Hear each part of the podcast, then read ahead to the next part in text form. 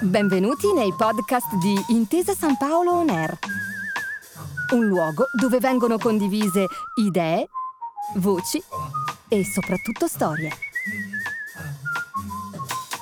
Buon ascolto.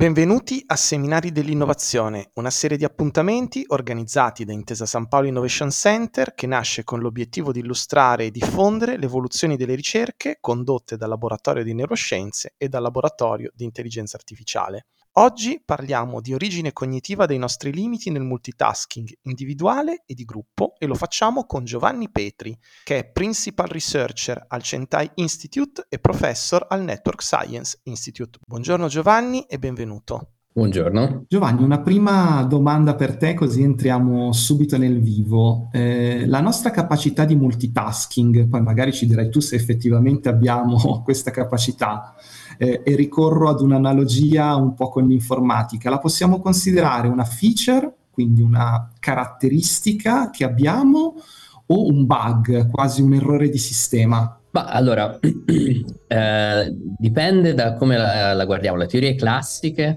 eh, consideravano la nostra scarsa capacità di, per esempio, scrivere la lista della spesa e allo stesso tempo di fare conti a mente come un problema di, di imbuto, no? come se avessimo una capacità limitata e non riuscissimo a infilarci più di tanti task nello stesso, nello stesso tempo. Quindi in questo senso veniva considerato un limite eh, nostro. In realtà teorie più recenti che sono basate su idee di condivisione di pezzettini dei task eh, che stiamo andando a, a, diciamo, a performare, a eseguire, ci fanno vedere che in realtà, ci fanno capire che in realtà mh, quello, il controllo cognitivo sostanzialmente ci salva da delle interferenze fra task diversi che, potrebbero, che porterebbero a fallire la, la combinazione. Eh, qual è l'idea? L'idea è che se eh, diciamo, uno può immaginare il modo in cui processiamo le informazioni e compiamo dei task dentro di noi come dei, diciamo, dei canali, delle, dei, dei, piccoli cammini uh, di, insomma, di, vari step e se questi cammini hanno dei pezzi in, co- in comune nel modo in cui l'informazione viene per esempio ricevuta, processata e poi eventualmente eh, si traduce in azione, se ci sono questi, questi incroci, ovviamente troveremo una, ci sarà un'interferenza fra i task, non riusciremo a compierli nello stesso modo. Il controllo cognitivo va a trovare questi, questi incroci troppo congestionati e a bloccare uno di questi cammini in maniera tale che l'altro possa, possa farcela. No? Quindi in questo senso um, emerge come una, un, un, un, se volete, un, modo per salvarsi da queste interferenze. Rimanendo su questo filone che ha iniziato a raccontarci ed entrando se vogliamo anche un pochino più nel dettaglio, quali sono le proprietà proprio a livello cerebrale che ci permettono di svolgere dei compiti e come accennavi tu di passare da un compito all'altro? Sì, allora eh, l'idea, dobbiamo immaginarci che quando noi impariamo a compiere un compito, qualunque cosa facciamo, ci sono delle attivazioni cerebrali corrispondenti a, a quell'azione, a quella percezione. Il tipo di, il modo e il tipo di attivazione che abbiamo codifica l'azione o, insomma, o le decisioni che saranno prese e via dicendo. Um, quello che può succedere è che noi, e che succede tipicamente, è che quando iniziamo a imparare dei task uh, diversi, uh, invece di sviluppare rappresentazioni separate fra di loro, ne cerchiamo di sviluppare una comune a tante. Questo perché? Perché ci permette di generalizzare meglio. Diciamo, all'inizio, invece di imparare a muovere due mani, generiamo una, un'attivazione sola per la mano e quindi i bambini muovono le due mani insieme, poi via via imparano a separare. La stessa cosa succede quando iniziamo a suonare il piano, per esempio. No? Questa è, è, un pochino l'idea. che cosa significa questo? Beh, questo eh, si collega a quello che dicevo prima, no? quando io ehm, più compiti diversi che eh, sono stati imparati utilizzando rappresentazioni simili, questi andranno in interferenza quando inizio a, a, provare a farli nello stesso momento e quindi di conseguenza non riesco a farlo. L'addestramento, l'allenamento, la, la, insomma, il ripetere i task via via ci permette di, di, separarli fra di loro e questo aumenta le nostre capacità sia di multitasking eh, in questo senso, perché è come se attivassi dei canali separati a quel punto e che quindi compiti che prima riuscivo a compiere soltanto con molta attenzione o es- esercitando molto controllo cognitivo, quando riuscivo a farlo, diventano automatici. Quindi l'es- l'esempio classico è lo strumento musicale, io inizio a suonare la chitarra, imparo a suonare la chitarra, poi imparo a cantare, so, so cantare, ma se provo a cantare e a suonare allo stesso tempo è un disastro.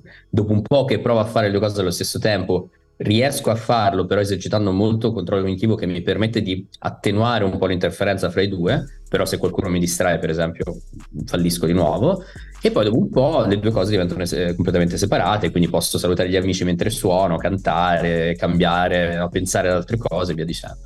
Quindi questa è un pochino la, la, la, una rappresentazione molto ad alto livello di come funzionano queste cose. Ovviamente più diverse sono queste rappresentazioni, più è facile per me, diciamo, spegnerne una e ingaggiarne un'altra, quindi passare da un task a un altro. Nello stesso modo, quando io, eh, diciamo, comportamentalmente, no? con, con, esperienza personale, sono molto abituato a fare dei task diversi, per me è più semplice passare fra di loro, perché non devo attivare tutte le configurazioni di controllo che mi permettono di passare da uno all'altro.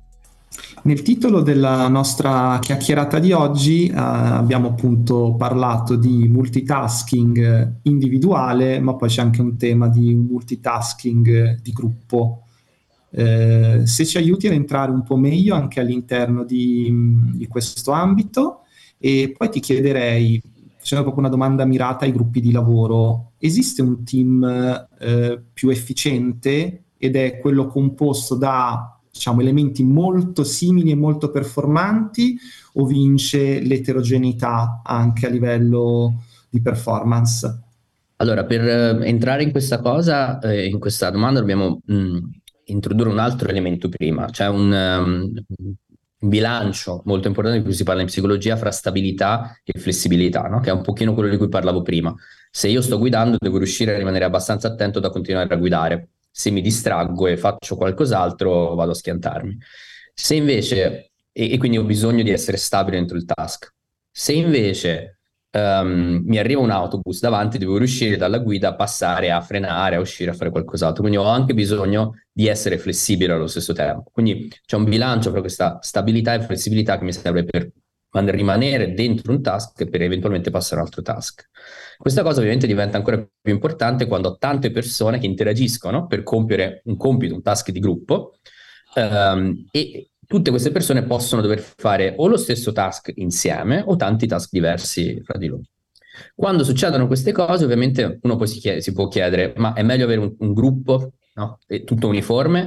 Per esempio, se dobbiamo risolvere un problema di matematica molto difficile alla lavagna, è bene che siamo tutti molto bravi, perché quello è il task che dobbiamo fare, quindi conviene essere omogeneamente tutti molto bravi.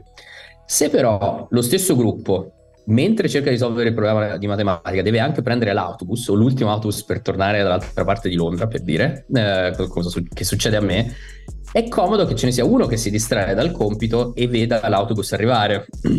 E quindi in questo senso l'eterogeneità all'interno di un gruppo può essere eh, utile, può, essere, può migliorare la performance totale del, del gruppo nel, nel, insomma, nei casi in cui um, se volete l'ambiente di compiti, di task che tro- il gruppo si trova ad affrontare varia nel tempo, è eterogeneo di per sé e via dicendo. In questo senso mh, mm, è comodo, se volete, con un, con un, esempio un pochino spinto, no? Mm, se stiamo su un, un circuito da corsa dobbiamo tutti essere dentro una macchina da corsa, se invece siamo in giro per la città non è così comodo una macchina da corsa, è più comodo qualcosa che riesca a fare molte cose eh, diverse, magari un pochino peggio, però che ci permette di affrontare più, più, condizioni. Lo stesso tipo di argomento uno se lo può immaginare dal, punto di vista no, di, un, di, un, gruppo. Quindi l'eterogeneità, soprattutto dal punto di vista dei gruppi di lavoro oggi, insomma, ci sono tante cose diverse che succedono spesso no? nel, insomma, nella vita di tutti noi, anche con tempi diversi, quindi dobbiamo anche poter cambiare dall'uno all'altro diversamente. Quindi avere questa eterogeneità all'interno dei gruppi in generale risulta essere meglio rispetto a un gruppo super focalizzato, super omogeneo che è in grado di approcciare solo magari pochi problemi molto bene, ma poi su altri è, è meno, meno, performante.